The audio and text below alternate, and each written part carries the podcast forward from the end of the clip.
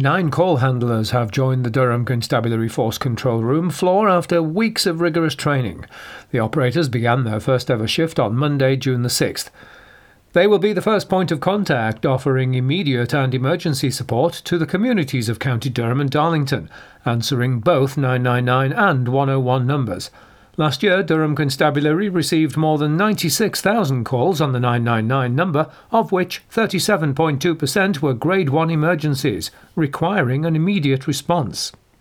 A new set of ambitious climate targets are to be discussed by councillors on the 15th of June as Durham County Council prepare to outline the next steps to achieving net zero. The first climate emergency response, CERP 1, will be discussed, along with the details of new targets in CERP 2.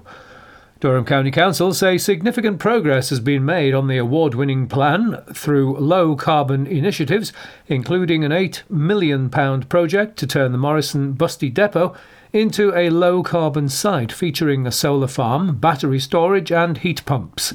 County wide, Durham County Council has worked with partners to plant 44,000 trees while 16,000 hectares of blanket bog have been restored to avoid 192,000 tonnes of carbon being emitted each year.